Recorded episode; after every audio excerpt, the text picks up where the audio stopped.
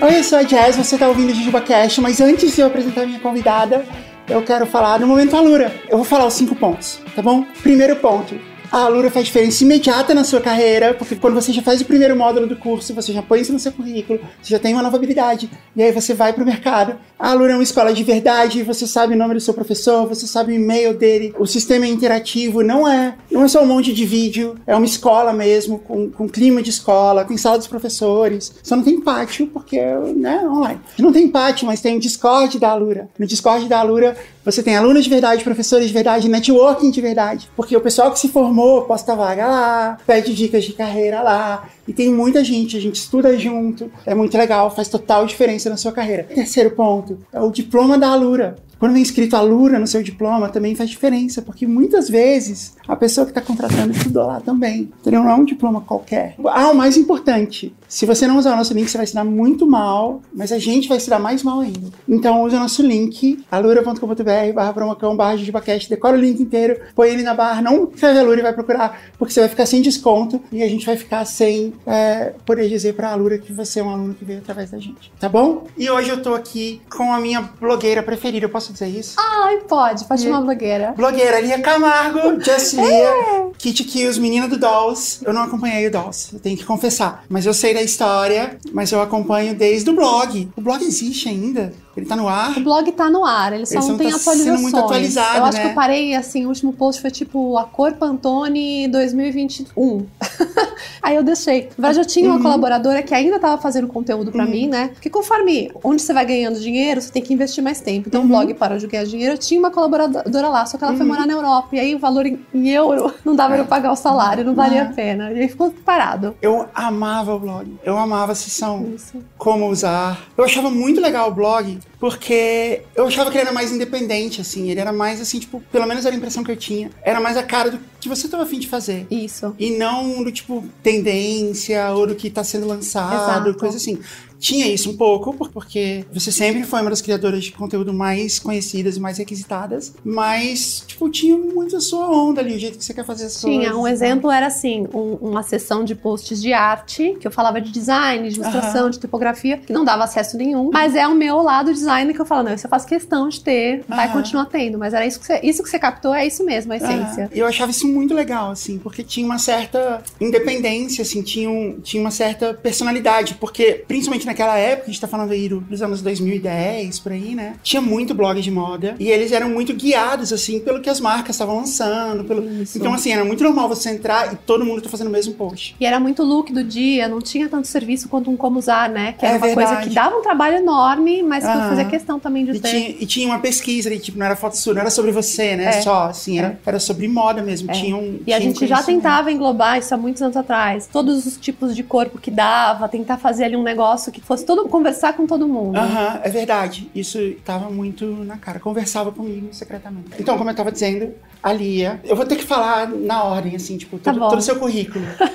Mas a Lia lançou um blog, um blog não, lançou um site chamado Dolls, uhum. que era um site de bonequinhas que a gente podia trocar roupa e tal. Aí depois teve o blog Just Lia, Isso. que foi um blog que ainda tá no ar, não tá atualizado, mas ainda tá no ar. E dá uma olhada lá, porque, tipo, é incrível, assim, é meu blog preferido de moda, disparado, assim, sempre falei isso. E agora você faz um conteúdo, principalmente no Instagram, né, de lifestyle, de maternidade, de família. E continua também falando de, de moda, de decoração, coisas assim, né? Tem um pouquinho ainda, né, é. do que eu falava antes, mas é. o conteúdo foi crescendo comigo, né? Então uhum. eu comecei lá com site de bonequinha, com site de Hello Kitty, uhum. aí de repente eu comecei a mostrar uns looks e, e vai indo. Agora eu tenho filho, faço viagem, é uma vida que vai mudando junto com o conteúdo. Eu quero saber de tudo isso, mas antes eu preciso dar um monte de recados normais, assim, de, de podcast. Se você quiser anunciar no JujubaCast, vendas.parasol.company, a gente gente vai responder você com muito carinho e te mandar um monte de ideias de como colocar sua marca aqui. O que mais, Maurica, tem que falar? O grupo, grupo secreto. Grupo secreto do JujubaCast está de volta com conteúdos exclusivos. Você já fez conteúdo exclusivo? Essa é novidade. Eu vi, eu falei, cara, eu quero perguntar para ela como que, tá, como que tá essa história do conteúdo exclusivo do Instagram, que é ah, muito novo. Não, o Instagram eu abri hoje de manhã.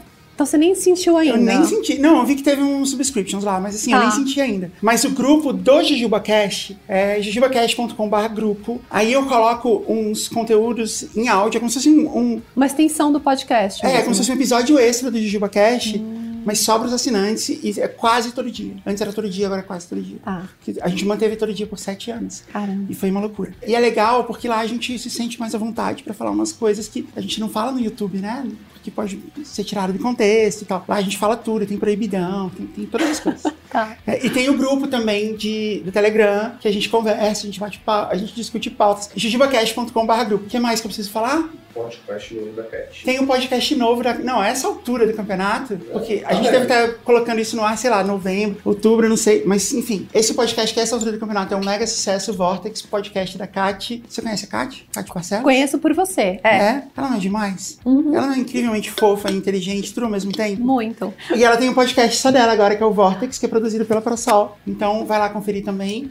Ah, eu tenho que falar que você precisa seguir o JujubaCast no YouTube se você está ouvindo no áudio. Esse programa está em vídeo, você pode ver ali. Nós estamos aqui belíssimas. É todo, bom você ver. Exato, É, todo o nosso esplendor. isso. É, eu tô usando um vestido de fada, Num sofazinho. num sofazinho. A Lia tá elegante como sempre. Eu vim mais Deixa eu ver elegante. se você. Ah, calça mas nem dela tanto, nem- né? É, a calça não cobre a canela. Nunca. Isso é um problema que você Aham, tem também, né? Também, demais.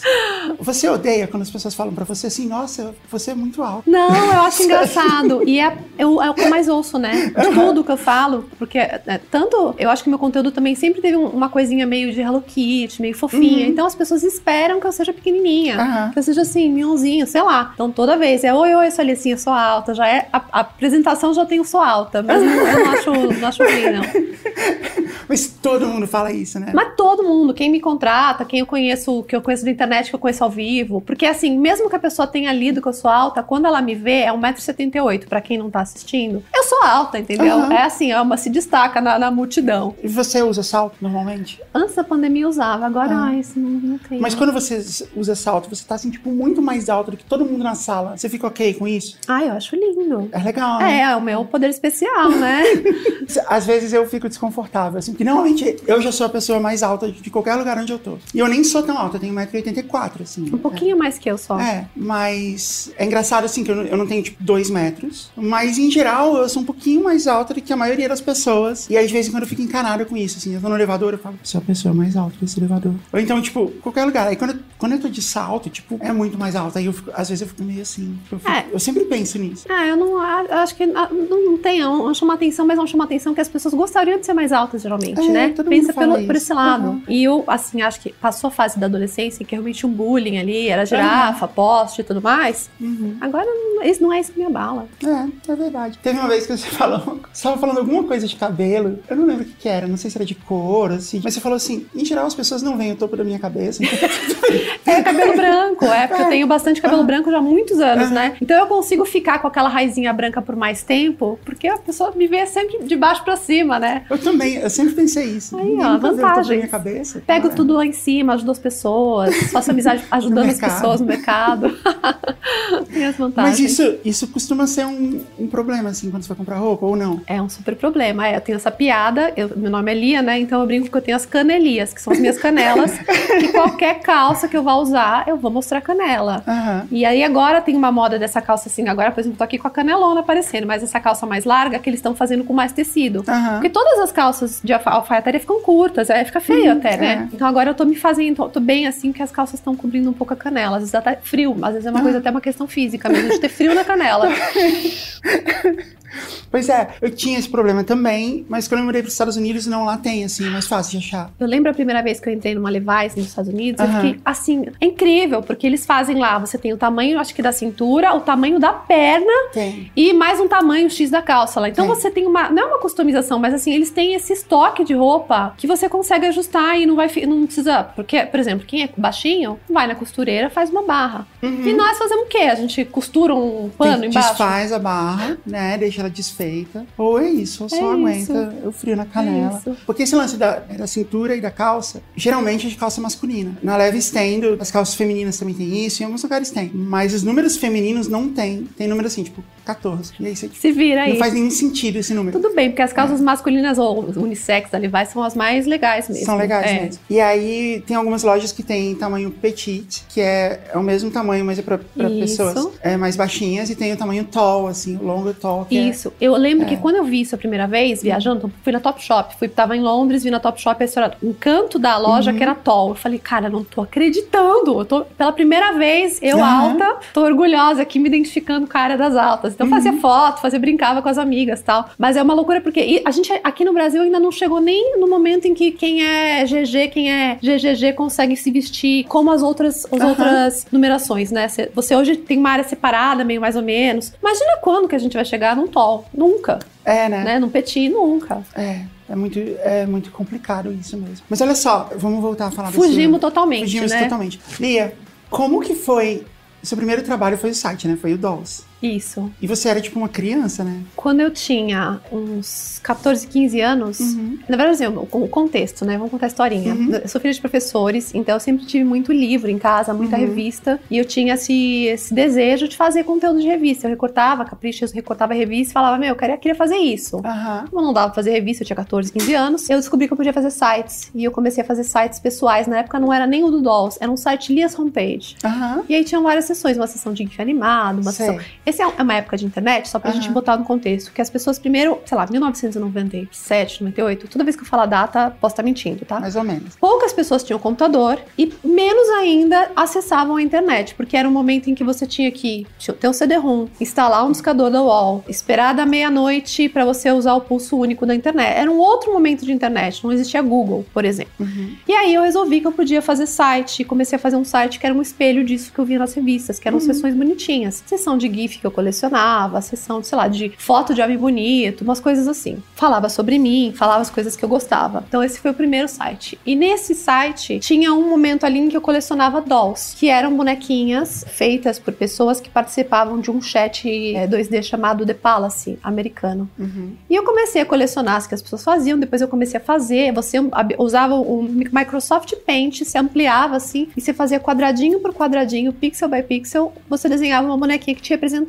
E essa sessão fez um sucesso tremendo. E aí eu separei e transformei no Lias Palace, que depois virou Dolls, que foi uma grande febre na internet. Assim, eu saía na capa da, da Folha com a Xuxa do lado, porque era meio que uma Xuxa na internet. Era, era alguém fazendo conteúdo pra criança na internet numa época em que as crianças não estavam na internet ainda, né? Especialmente meninas. Uhum. Porque, por exemplo, existiam alguns sites de videogame para meninos, feito por meninos. Então eu tava ali já numa brincadeira de co- conteúdos mais cor-de-rosinha, mais fofinhos. Você era a única representação. E era o que tinha na época, não tinha mais muita coisa. E aí, desse site, eu acabei pegando gosto, né? Fazia, você fazia um site, era um aplicativo chamado Front Page da Microsoft, que você encaixava tudo, diagramava, depois você pegava um FTP, subia pro ar. Era um trabalho desgraçado, assim, era muito trabalho e eu era realmente uma adolescente. E aí, daí, dali, daquele site ainda saiu um site da Hello Kitty, um site das Meninas Poderosas. Tudo que eu amava, que eu gostava, eu criava sites. Era Aham. uma moda, assim. Aham. E foi assim por muito tempo, por muitos anos, até que dentro do meu de um site pessoal que eu tinha, eu fazia um blog sem ser blog ainda. Também não tinha blog ainda. Aham. Era um diário. Então eu falava, ai, fui na escola, comprei uma Hello Kitty. Uhum. É, ai, meu namorado me deu isso.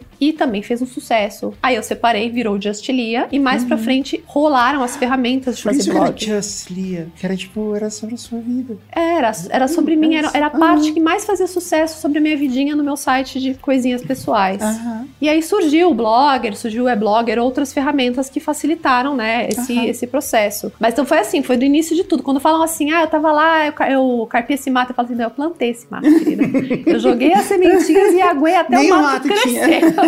Porque é isso, foi o início do início, assim. E foram anos nessa, nessa pegada mais pessoal de blog, até a gente começar a mostrar look. Até, a gente não tinha câmera fotográfica. Aham. Não É existia. mesmo. É, câmera digital foi ali por 2002, por aí, né? Assim, ela foi lançada em 99, por aí, mas tipo, ninguém tinha. Eu lembro de escanear a foto Aham. pra colocar no site, porque Aham. scanner a gente já tinha. Aham. É, e eu lembro que primeiro eu tinha a webcam. E a webcam eu tinha uma que era moderníssima, que você de vez em quando conseguia desplugar ela, botar uma bateria e carregá-la por aí. A imagem era isso aqui, assim, era Aham. tipo micro, micro, micro, horrorosa, Uhum. mas era assim, nossa, como ali é tecnológica, porque não tinha isso. Até você ter uma Cybershot demorou muito. Não, e você era mesmo tecnológico. É. né? Comparando com. Ainda mais se for comparar com o resto. É, Tá, você tinha esse site e tal, e tava fazendo mega sucesso, aparecendo no jornal do lado da Xuxa. isso. E aí teve uma hora que você pensou assim, putz, eu preciso ganhar grana com isso. Ou tipo, ah, não, ninguém ganha. Olha, eu acho que, assim, eu tava entrando ali na faculdade, né? Então, a primeira coisa muito legal que eu fiz, eu conheci uma, uma amiga que ela tinha uma editora e ela que quis, ela teve esse insight de botar um banner num site de criança, porque ninguém fazia isso, né? Uhum. Botou o banner lá e aí depois de um tempo, ela também me deu essa ideia e eu consegui uma bolsa de estudos na faculdade, botando o banner no, no Dolls. Então, o Dolls não me deu, nunca me deu dinheiro, Uhum. mas o Dolls foi a primeira, o primeiro vislumbre que eu tive de um trabalho na internet. Aham.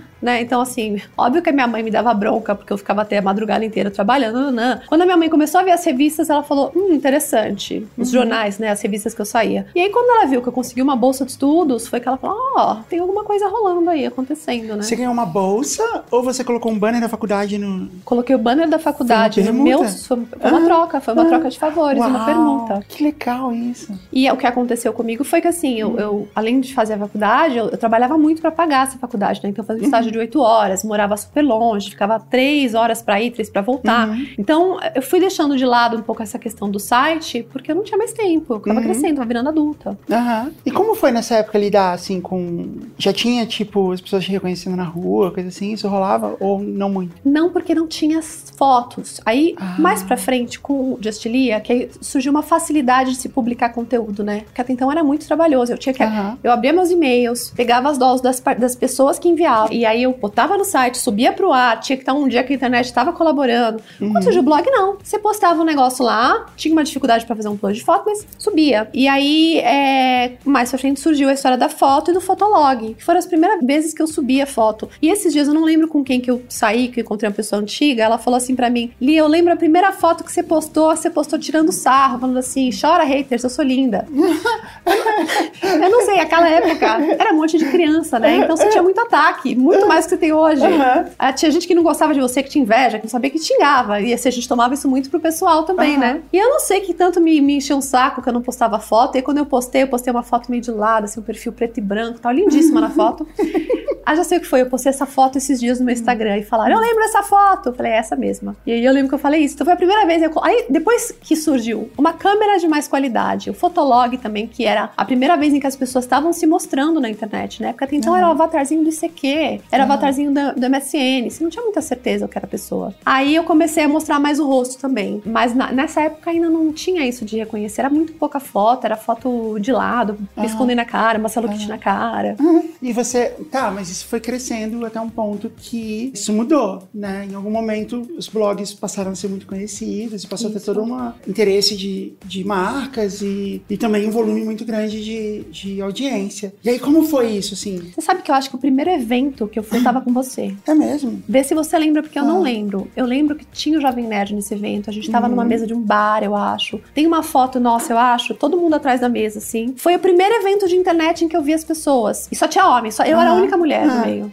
E eram todos uns caras assim de site ainda na época, Sei. não era nem blog. E era num bar? Cara, eu não faço ideia quem levou a gente lá, mas eu acho Ah. que eu encontro essa foto em algum cantinho. Ah. É muito antigo. Mas assim, no, no começo as marcas Ah. ainda não apostavam, né? Então eu tive ali uns primeiros anúncios que de, de, de repente a Rexona me ofereceu, sei lá, 400 reais pra fazer um post no meu blog. Cara, eu fiquei assim, acredito que eles vão me pagar, que não é pra eu colocar um banner, é fazer um post, né? Vai um public post, né? Uhum. Cara, isso é incrível, um public post. Então eu sempre fiz publicidade com muito orgulho. Aham. Né, a gente teve um momento, especialmente né, no ramo da moda ali, quando os blogs de moda estouraram mais pra frente, que a gente já mostrava muito o rosto, mostrava, fazia já até vídeo e tal, Uhum. que virou assim uma vergonha ganhar dinheiro fazendo publi e tal. Tinha muito preconceito com isso, É né? mesmo? É, e eu sempre achei o máximo, assim. Eu sempre disse que era publicidade. Olha, a Rexona me convidou pra falar com vocês disso, mostrar esse site deles e tal. Então, é isso. É, mas, mas é o que eu te falo assim, eu acho que naquela época, que foi mais ou menos ali quando eu conheci o seu conteúdo e, e um pouco tempo depois a gente se conheceu, naquela época você tinha um certo profissionalismo, um certo cuidado com o que você fazia de conteúdo, que realmente era, era diferente, porque tinha muito blog, muito. Isso. E principalmente no segmento de moda, tinha as marcas, elas investiam muito e elas não tinham muito, assim, como elas tinham muito para investir e tinha muitos blogs, elas investiam tanto nos muito grandes Isso. e conhecidos e bem feitos, quanto nos pequenininhos, que era de qualquer jeito e tal. E naquela época rolava muito de publicidade disfarçada, né? Muito, Que o muito. pessoal mas- postava como fingindo que comprou É, e tal. é. E, e isso acabava até, assim,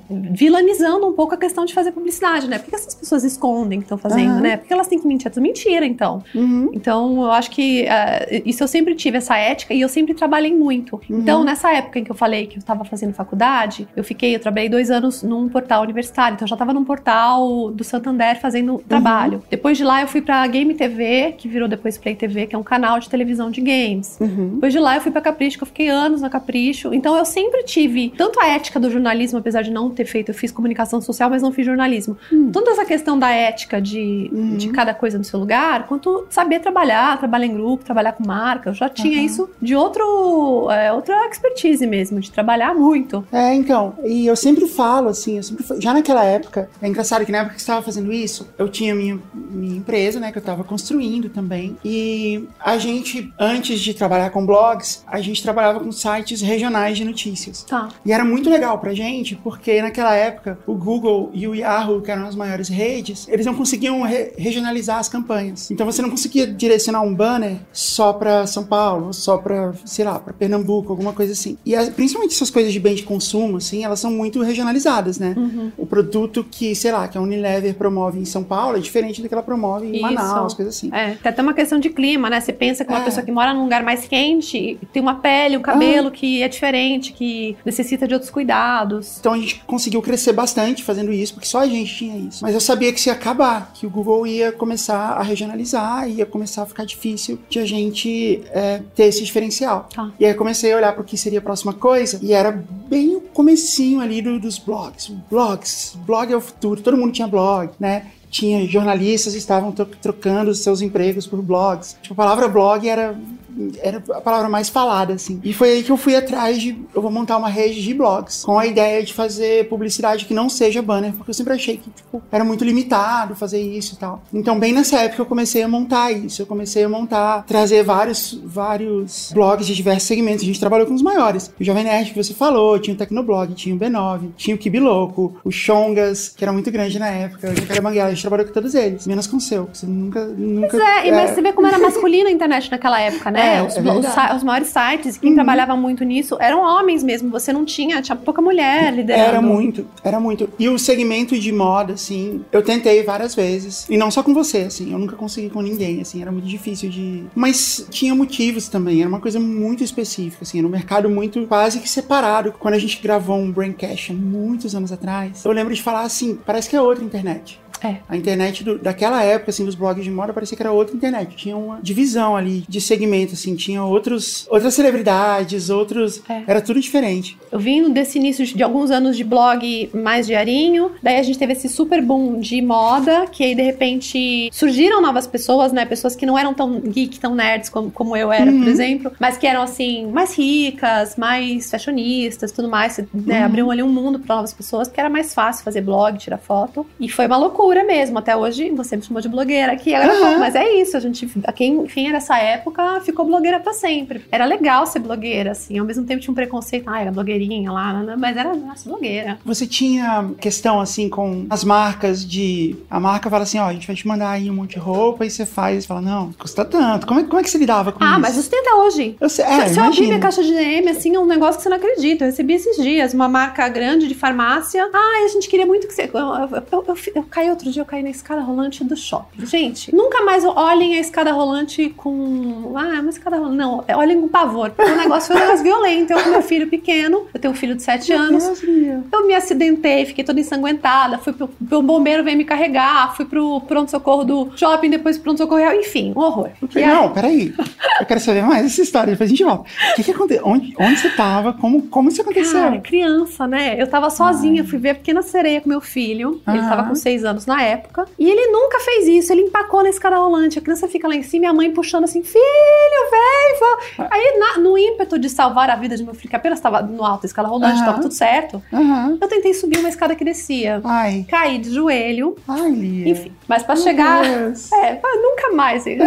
Mãe, às vezes, pra socorrer filho, faz umas burrices. Eu sempre me Aham. acidento salvando meu filho. Tadinha. Meu Aí, Deus. ah, enfim, aí eu usei uma. Comprei, as seguidoras mandaram comprar uma pomada de, de, de, de queloide, porque eu fiquei com a marca, uma cicatriz, né? E eu usei, eu falei, ó, comprei e tô usando. Aí essa marca achou que assim, eu tinha uma história de vida pra contar. E eles me escreveram, ai, vamos contar a sua história de vida, como mudou sua vida, nananã. Eu falei, tá bom, custa tanto. Uhum. Ah, não, a gente na verdade tava pensando realmente se faz sentido pra você só contar essa história. Eu falei, não faz sentido, beijo, queridos. Isso foi assim, algumas Aham. semaninhas atrás. Então, Ah. naquela época, então, era tudo. Eu posso dizer assim que a, a nossa é, geração, a gente criou as regras de publicidade na, na internet, especialmente Uhum. publicidade não em portal, mas assim, essas, essas publicidades mais de pessoa pra marca, né? De, Que hoje a Uhum. gente tem tanto no Instagram, no TikTok. Então, se hoje você é um criador de conteúdo e tá tendo facilidade aí pra falar com uma agência, falar com uma marca, a gente penou muito. É, a gente Muito. abriu esse caminho pra você. É, porque Foi. era isso, Ah. assim. A gente. E e era uma época de deslumbre. Então, de repente, você ganhava um presente e você falava, cara, tô ganhando de graça um negócio, assim. E você mostrava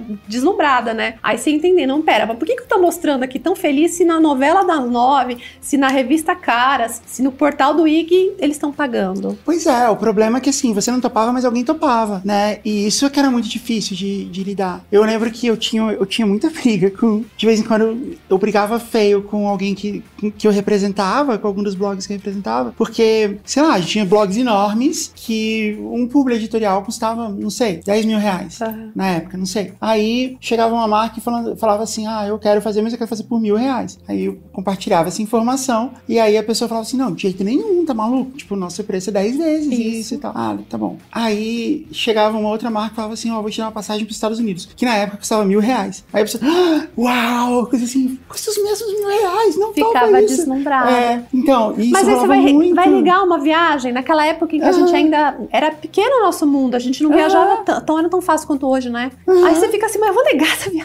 Então, mas é, Difícil, se- mas é. É, mas era essa a questão. E era muito difícil, porque às vezes eu precisava que as pessoas. Se você não negar, a gente nunca vai conseguir ficar no preço. Exatamente. E essa foi uma briga grande, assim. Isso, eu aprendi algumas dessas coisas, eu aprendi assim um pouco de ser otária mesmo. Então, por exemplo, eu me lembro assim de ir num evento que eu fui, não porque eu queria ganhar brinde nem nada, que eu nunca, nunca Uhum. tive essa pira, mas assim, que eu Uhum. queria ir, fazer amizade com a marca. Chegar lá, já tinha gente sendo paga. Aí eu falei, que otária que eu tô aqui seduzindo a marca. Não, a marca não me quer, se ela me quiser, já tinha pagado, né? Aham. Aí nunca mais. Aí comecei a falar, ah, então tem que cobrar, você tem que cobrar pra você ir num lugar, tem que cobrar pra você fazer um post. Você, você começa a aprender as coisas que tem preço ali no seu trabalho. O que eu achava muito legal, assim, que eu ficava observando, e era um formato que eu não conseguia copiar, que eu observava no seu blog, que era passar um dia numa loja. Ir numa loja, passar o dia, montar looks com as fãs, e tal. Era Que- muito legal Não, isso. e aí, eu, se você pensar, hoje é o que É. você mais tem no TikTok, né? Que são as pessoas indo a Aham. lugares e mostrando experiências em lugares. Aham. Vai numa loja, vai num restaurante, faz uma viagem, fica no hotel. É uma coisa que a gente já tentava fazer de um jeito ali Aham. e funcionava, né, naquele Aham. universo, mas é. Era muito legal isso. E eu ficava o tempo todo pensando assim, putz, será que a gente consegue fazer isso? Sei lá, eu posso levar o pessoal do Tecnoblog pra uma loja de. de Monta um computador. de- é, ou então pro, levar o pessoal do Jovem Nerd pra uma loja de, de action figures, coisa assim, sabe? E eu já tentei várias vezes, nunca rolou. E, tipo, no mundo da moda, assim, era, era normal. Tipo, Salão, de você É. passava um dia no salão, você arrumava com a seguidora, tinha essas nossa, coisas. era muito legal isso. Era, Era, muito era. legal. E você não faz mais isso, né? Não rola mais. Porque não, não rola mais o lance. Cara, hoje as coisas são todas muito muito corridas. Eu não sei, amiga, como é, como é que é quando você fecha a coisa, mas assim, não, não dá tempo de você construir essa história tão gostosa que é fazer uma promoção, aí você pega a seguidora, daí essa seguidora traz ela pra São Paulo, porque tinha até isso, né? Aham. E, e vai pra um lugar. Não tem, é tudo assim pra ontem. Então, ah, tem que postar isso aqui é o texto, você manda pra mim pra provar hoje. Aham. Todas as ações que eu faço hoje em dia são muito corridas. Não tem nada mais tão especial, tão é, customizado. É, é mesmo. Não, assim, comigo é um pouco diferente, assim, porque, porque eu, tenho o privilégio de poder ser bastante seletiva com o que a gente faz de, de publicidade, assim. Mas também porque é, a gente não tem, a gente não atinge um público tão diverso como, como você atinge, assim, e tão grande e tal. Então a gente acaba tendo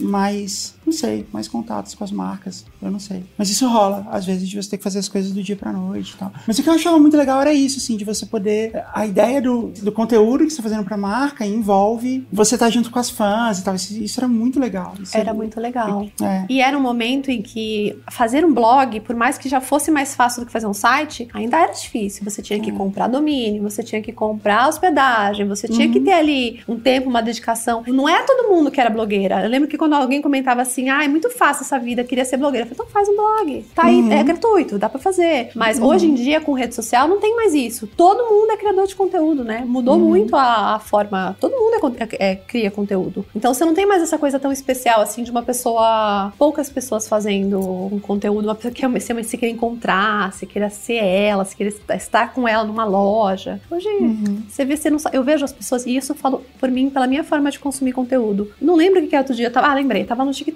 vendo nanã. E aí eu queria lembrar o nome de uma pessoa que eu adoro, que ela é Hum. astróloga. Eu adoro o conteúdo. Ela é engraçada, ela é astróloga. Eu não sei o nome dela. Porque é isso, o TikTok você vai sendo assim, você vai curtindo, você salva o que te interessa, mas você não tem um envolvimento com a pessoa como você tinha antes. Aham, De é deixar mesmo. comentário todo dia, da- a blogueira responder você, de seguir ela na, no, no Twitter, no Fotolog. Você responde todo mundo, né? Ai, eu não, To- eu não consigo. Todo mundo não, mas você responde Eu muito. curto, to- meus, minhas DMs eu curto e leio tudo. Uhum. Mas comentário mesmo responder eu não consigo mais, não tem como. Não, mas você responde bastante, né? respondo bastante. Eu- você sempre me responde. É. E eu quero ter Ah. essa, essa comunidade mais próxima. Eu, vou, eu vim aqui pra aprender um pouquinho com você também. Essa coisa do Telegram, Ah. por exemplo, me interessa. De ter as pessoas falando mesmo. Quem realmente gosta de você, com você. O que a gente fez quando a gente começou com essa ideia do grupo foi meio que, que uma ideia, sei lá, foi, foi um jeito de, de viabilizar o conteúdo, assim, porque eu fiz a primeira temporada do programa e a minha ideia, eu, não- eu não sabia que a gente estava sendo tão ouvido. Então eu queria, eu ia encerrar. Minha ideia era ter feito sete episódios, que era o que eu tinha de pauta. Tá? E aí eu acabei fazendo uns 15, porque ficou muito legal. E aí eu fiquei meio cansada, assim, de fazer e tal. E eu falei, ó, vai acabar, não vou mais fazer. E aí eu comecei a receber tweets, assim, na época era muito Twitter, né? É, de, é, não, não, não para e tal. E aí, aí que eu fui dar uma olhada na audiência, porque, tipo, quando a gente lançou e eu acompanhava, assim, a gente tinha uns 7 mil ouvintes por episódio. Tipo, nos primeiros dias. E depois eu não olhava mais. E aí quando eu fui dar uma olhada na audiência, tipo, os primeiros episódios estavam batendo 30, 40 mil ouvintes. Incrível. Aí eu pensei, tipo, tem alguma coisa aqui. Piadas que só eu acho engraçado. é um lance meio Andy Kaufman, assim, sabe? A piada é pra mim, não é pras pessoas. Isso às vezes vai longe demais. E aí eu pensei assim, eu vou criar um crowdfunding, porque era bem na época que tava todo mundo fazendo crowdfunding, tá bem na época que teve aquele negócio da, da hamburgueria. Tá.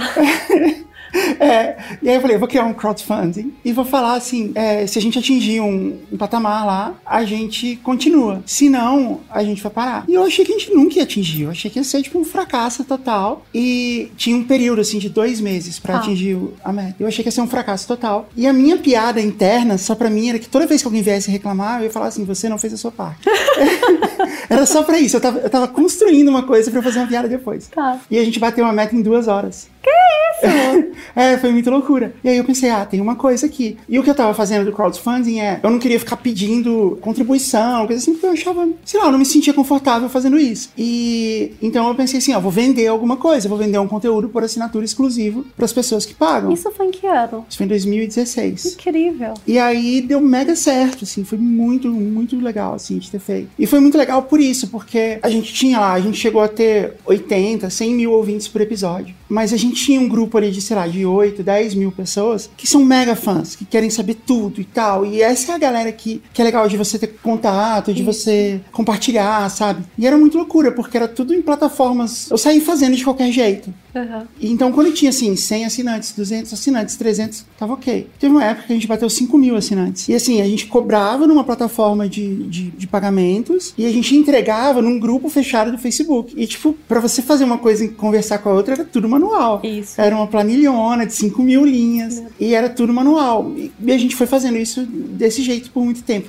E foi legal que deu pra ver assim que o Facebook ia evoluindo meio que na direção que a gente precisava, sabe? De Ah, de como que- comunidade mesmo. É, então isso, isso ajudou durante muito tempo de dentro da comunidade a gente ter conversa com as pessoas. E é muito legal isso, assim, isso vale muito a pena de se fazer. Eu, eu recomendo. Eu vou É. pensar algo assim, porque hoje eu tenho, eu tenho realmente essas pessoas muito queridas, que Uhum. viram amigas, né? Mas a gente fica conversando ali, tudo em off, na DM, na DM. Às vezes eu penso, ah, esse é um conteúdo que a fulana tá me falando a mesma coisa que a ciclana. A gente podia estar juntas conversando sobre as coisas, né? É. Então vai, eu vou pensar em algo. vir Mas algo assim, sai tentando, assim, faz as coisas sem, sem muito medo de tipo, ah, não deu muito certo. Não deu muito certo, você fala, ah, não deu Paciência. certo, vai pra próxima. Tá. Porque às vezes rola isso. Eu tenho canal de transmissão lá do no Instagram. E assim, tem muita gente lá e tal, mas ele é muito chato, porque ele não- você não pode interagir mesmo com as pessoas. né? Você posta, elas só podem dar react e tal. Então com o tempo começa a ficar meio chato, assim, mas pô, testa. E eu fui testando coisas, assim, o canal de transmissão, ele permite que você coloque cinco managers, cinco Tá. moderadores. Aham. E aí eu escolhi cinco pessoas da audiência, da comunidade, pra ficar lá com a ideia de, ó, fica por um tempo e depois você sai e dá lugar pra, pra outra pessoa. Aí deu uma movimentada, mas agora já parou de novo. Então, assim, essa é a recomendação que eu dou pra você e pra todo mundo que, que tá assistindo a gente, assim, testa, sai testando, não tem medo de testar, não tem... A gente tem muito, ainda mais a gente que, que tá nisso há muito tempo, a gente tem muito medo da ideia de, nossa, se flopar vai pegar muito mal. Eu Não penso, pega, tá é, eu tudo não bem. penso nem, nem tanto no flopar, no pegar mal, mas assim, no Uhum. flopar eu penso assim, putz, eu fiz essas pessoas irem pra lá, baixarem o aplicativo, não, não, não, e aí no final não deu em nada, Ah, que mas- vergonha, é. Ah, mas tudo bem, assim, Tá você entregou o que você prometeu, tá tudo Tá. bem. Eu criei meu próprio aplicativo pra fazer isso, foi super legal, deu mega certo. E aí ele foi comprado por uma empresa, que é a Hotmart. E, tá, e aí ele mudou, mudou de,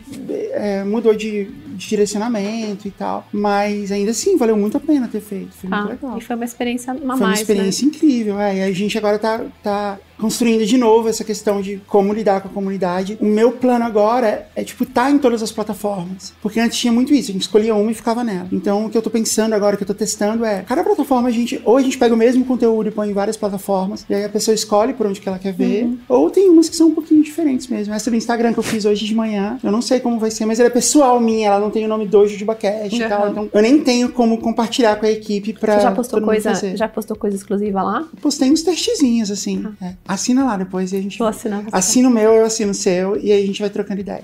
Combinado. Mas eu ia te perguntar, porque você tem uma coisa que pouquíssimas pessoas têm dessa época, que é você. Primeiro que seu conteúdo era sobre sua vida. E sua vida foi mudando. Você era uma adolescente e hoje você é mãe, você. A gente vai crescendo e vai mudando os interesses. E assim, seu conteúdo continua incrivelmente relevante. Obrigada. Pra mim foi muito legal, porque eu fui crescendo junto também, mas na verdade você me alcançou, porque eu já era mãe quando você, quando você teve o Fê. Mas, mas ainda assim, você se manteve relevante e manteve o interesse de marcas e tal. Você conseguiu manter, conseguiu manter isso como um negócio, conseguiu manter isso como um estilo de vida que, que permite que você, sua vida seja fazer seu conteúdo e vice-versa. Você pensou nisso? Foi uma coisa que só foi acontecendo? Ou você, tipo, só.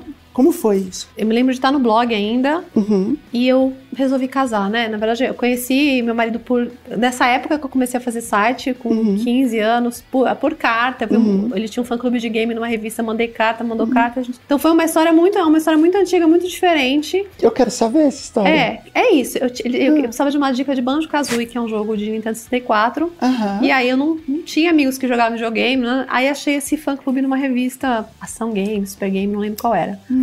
Aí mandei e ele era o presidente do fã-clube. Aí ele respondeu, aí o papo foi ficando mais pessoal por carta, mais de um ano por carta. Aí surgiu o ICQ, surgiu essa coisa da internet Aham. mais de um pra Nossa, vocês outro. conhecem há muito. Surgiu isso aqui. É, eu conheço Vocês mais tempo conhecem ele do que não. É. E aí, antes da fama. muito antes. E ele que me Aham. ajudou, inclusive, com ferramenta, aprender como que subir um site no ar e tudo mais. Hum. E aí, é, eu sempre contei das coisas da minha vida no, no blog e há, sei lá, 12 anos atrás, eu resolvi casar. Já morava junto, etc. E foi a época que eu mais tive... que mais causou um furor. Não, calma, peraí. A gente vai. Eu vou, eu vou lembrar você, a gente vai chegar nesse Tá. ponto. Eu quero saber mais desse caso de amor otaku que, que deu certo. É, é, então, o Dani, é, a gente falava de videogame, eu comecei a falar de vida, é, e aí, falando, começamos a falar por isso Não. que Tá, vocês começaram a falar por isso aqui. Isso, era trocamos seu foto. amigo? Não, já tinha um interesse. Já assim. rolava Eu um era muito clima. novinha, não, não tinha namorado, essas coisas. Aham. Já rolava um climinha, assim, ele era bonitinho. Aham. Quando, eu vi- quando ele mandou, ele mandou a primeira foto por carta, na verdade. Oh. Aí eu já tava preparada pra ele ser horroroso, né? Falei, meu, esse cara vai ser tudo bem, eu gosto dele. Aí ele era gatinho, aí pronto. Ah, então, é gatinho.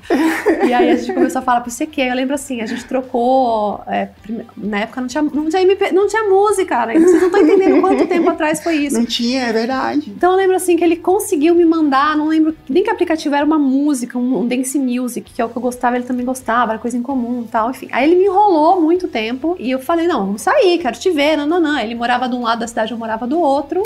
Ah, essa carta foi. Não, que coisa É, mais ele era da fofa. Zona Oeste ou da Zona Leste, então a gente Ele não era nunca... Eu achei que era outra cidade. Não, de São Paulo, mas a gente nunca se ver ao vivo, porque um em cada ponta, eu era hum, hum, 15 anos de idade, Aham.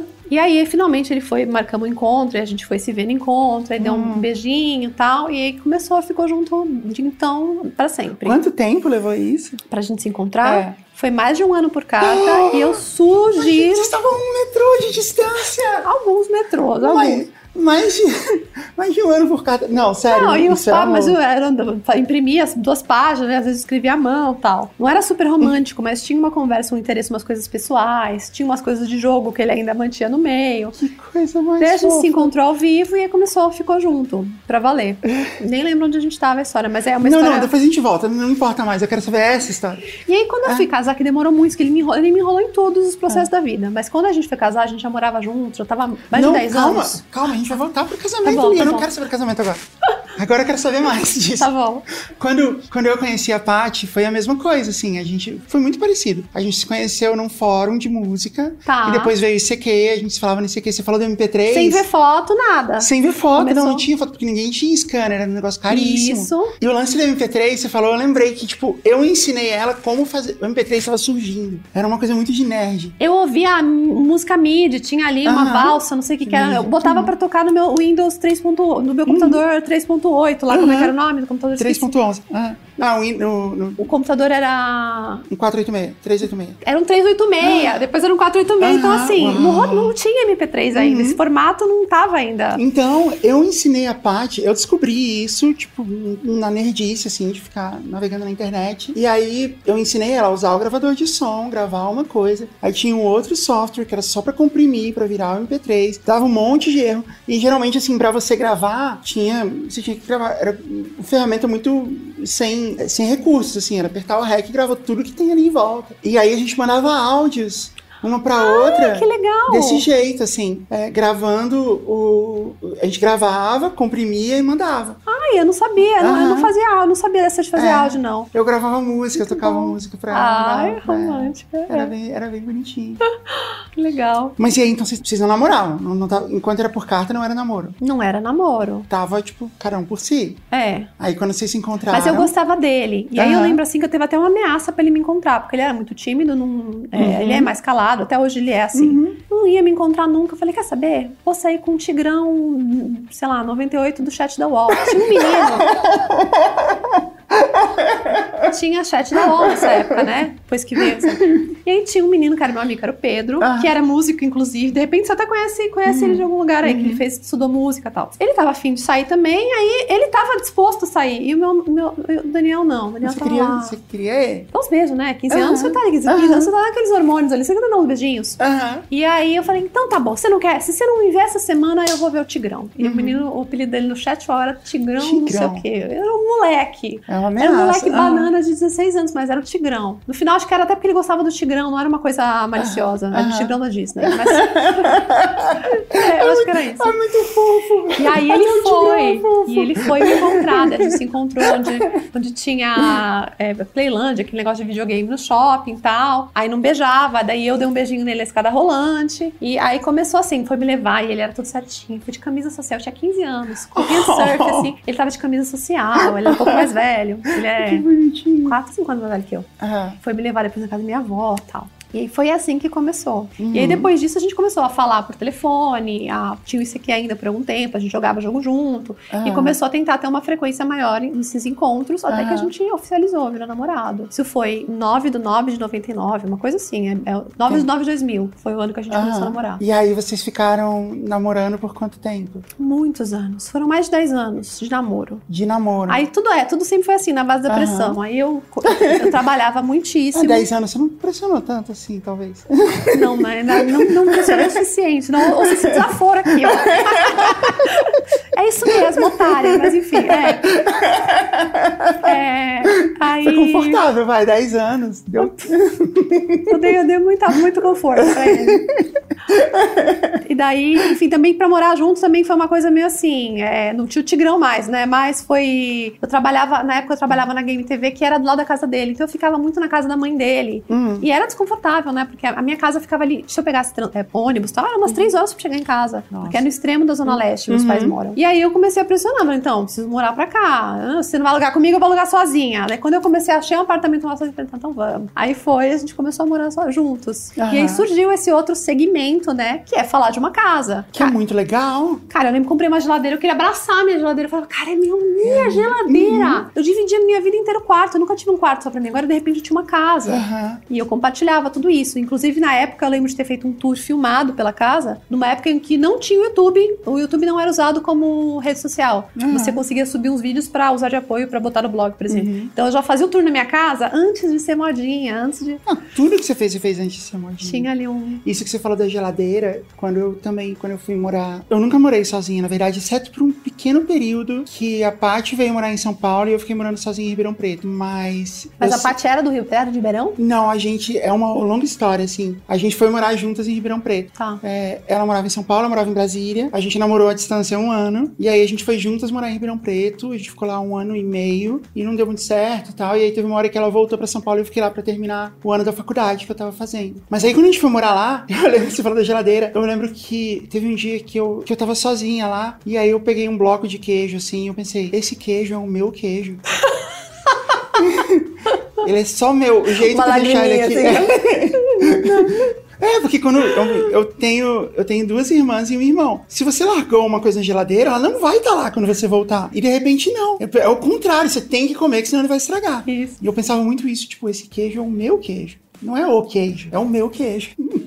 É uma loucura. E aí você fica, você fica, você entra nesse novo universo, né? Que é tipo assim, cara, agora tem que comprar um sofá, tem que limpar essa casa inteira, né? Você Uhum. começa a, a- a falar de novos assuntos, né? Ter um novo papo, olhar pra novas coisas. Mas teve uma coisa muito legal, porque provavelmente isso também estava acontecendo com o seu público, Isso. né? Ele tinha muita gente na mesma situação, né? E quem não tava, tinha essa aspiração, e às vezes quem já tinha, tava na minha frente, voltou, porque eu tenho muito isso hoje, né? Por exemplo, quando eu fui mãe, teve gente que voltou. Agora que você é mãe, eu voltei a me identificar com o seu conteúdo, porque eu tinha, ó, quando eu virei mãe, que você, né? A nossa cabeça é outro, outro mundo. Eu tinha ido embora. Aham. Você já não falava a mesma língua que eu. Aham. Agora você fala a mesma língua que eu de novo, voltei aqui. Então, é, tem isso, né? Da- de você falar com as pessoas de um. É engraçado, comigo foi engraçado, por exemplo, assim, quando você começou a postar muita coisa, assim, quando ele era um bebê ainda, pra mim ficou porque o, o meu filho não era mais um bebê. Então era legal de ver e tal, mas não era, sabe, não era tão.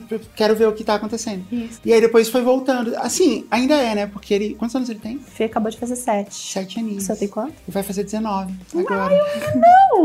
Ai, meu Deus.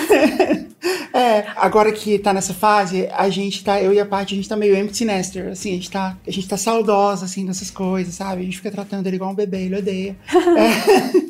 Mas aí é legal de ver as coisas, assim, que você tá passando agora e a gente lembra bastante de quando ele tinha essa idade. É legal. Pra mim, já agora já é interessante ver, por exemplo, quem tem um filho um pouco mais velho, que eu já vendo o que tá vindo por aí, né? Aham. Quem já tem um filho pré-adolescente, eu já fico, ah, essa é a encrenca da pré-adolescência que eu vou passar daqui a pouco. Hum. É, você postou assim, né? Tipo, ah, ele tá muito teimoso e tal, é uma Nossa fase. Eu falei, é uma Senhora. fase, dura uns. O Eric melhorou agora, assim. Dura quanto? Pra sempre. Você me Não, respondeu. não, você vê, ele tá com 19, tá passando. Tá passando, é uma Aham. fase. É. é De fase. 7 aos 19, é só uma fase. É, mas, mas de fato, passa. Você vai sentir saudade, isso eu Uhum. posso te garantir. Mas muito do seu conteúdo, você fala bastante sobre isso, sobre a sua ligação com ele e tal. Mas muito do seu conteúdo, ele é. Não é sobre isso, na verdade. Acho que até a maior parte, eu não sei. Eu gosto de ver, assim, pra mim é muito legal ver esse conteúdo, porque as pessoas com, as- com quem a gente se identifica em geral, assim, é sempre legal ver, não importa o que você tá fazendo. É assim. verdade. Se você tá indo no mercado, se você tá preparando a festinha com o negócio do bolo e tal. É muito legal de ver. Você tem umas pessoas que são favoritas, né? Que você É. começa a acompanhar a vida, fazer parte da vida dela, né? Aham. Independente se ela pende mais a um, ai, tô casando, tô tendo Ah, filho é, ou não. É. faz. É. É, eu gosto de você porque você sempre foi, porque você sempre foi meio. Assim, quando você tem que ser durona, você é. você não. Você, tipo, se você acha uma coisa chata, você fala na lata. Eu sou bem sincera. É, você é muito sincera, É, né? Eu, eu, culpo, eu o meu signo, né? Então, eu sou É. virginiana e tem muito do meu conteúdo e muito de quem se identifica comigo às vezes é virginiana por isso, né? Ah, eu sou virginiano também. Tem essa coisa de ser muito Então. direta. Uhum. É, tenho as, as virginianjas que me seguem. Uhum. Tem muito isso, a gente é muito sincera, muito prática. Não é nem. Não é, eu, tento, eu tento dar uma segurada na, pra não virar grosseria, né? Porque às vezes Uhum. eu, eu perigo um pouco pra esse lado. Mas é eu uma já vi você beirando. Já fui, né? Daniel que pega minha mãozinha e fala, não responde. Segura esse forninho.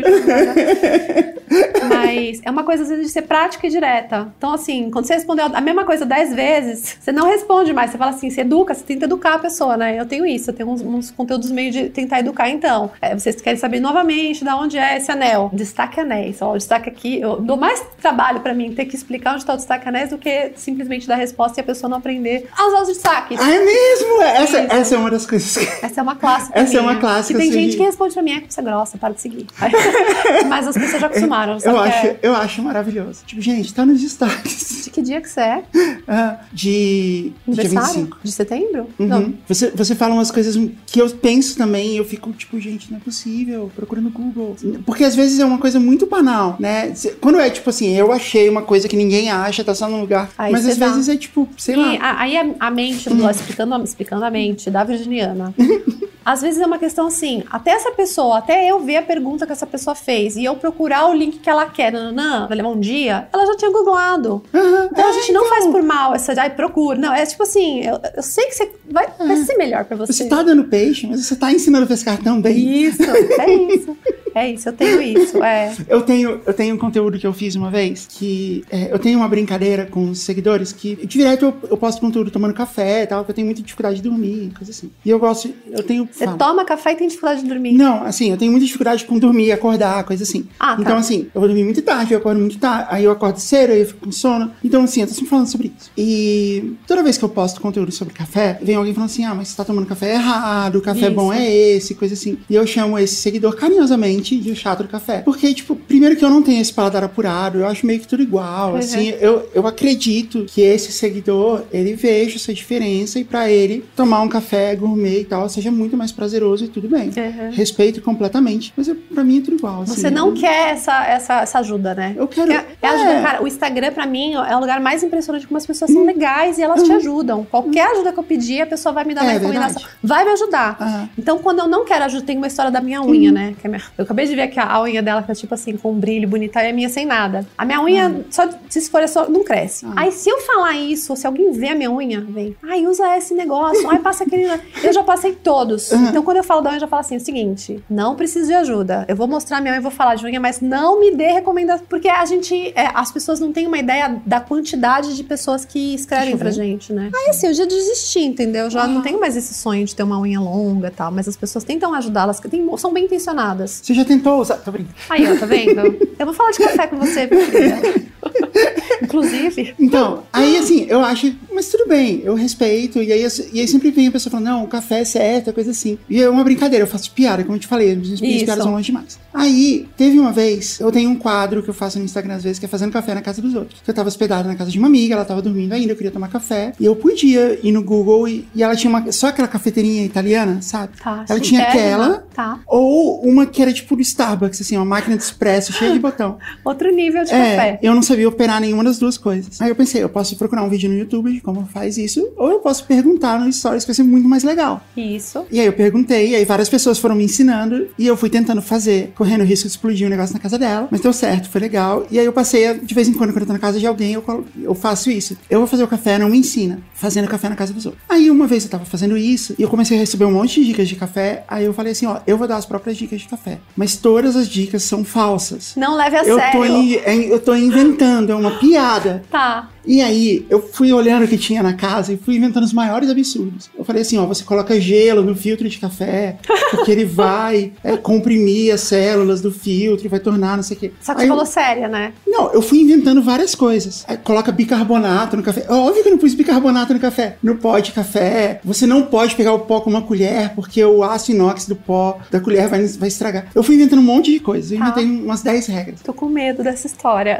Ah, Aí, passou um tempo, eu, eu me empolguei, eu levei, sei lá, umas duas horas fazendo isso. tá. Ou seja, depois de um certo ponto, o primeiro story onde eu falava que era tudo saiu e os outros continuaram. E várias pessoas me mandavam, me mandavam DM falando assim: Nossa, adorei a dica, eu vou fazer também.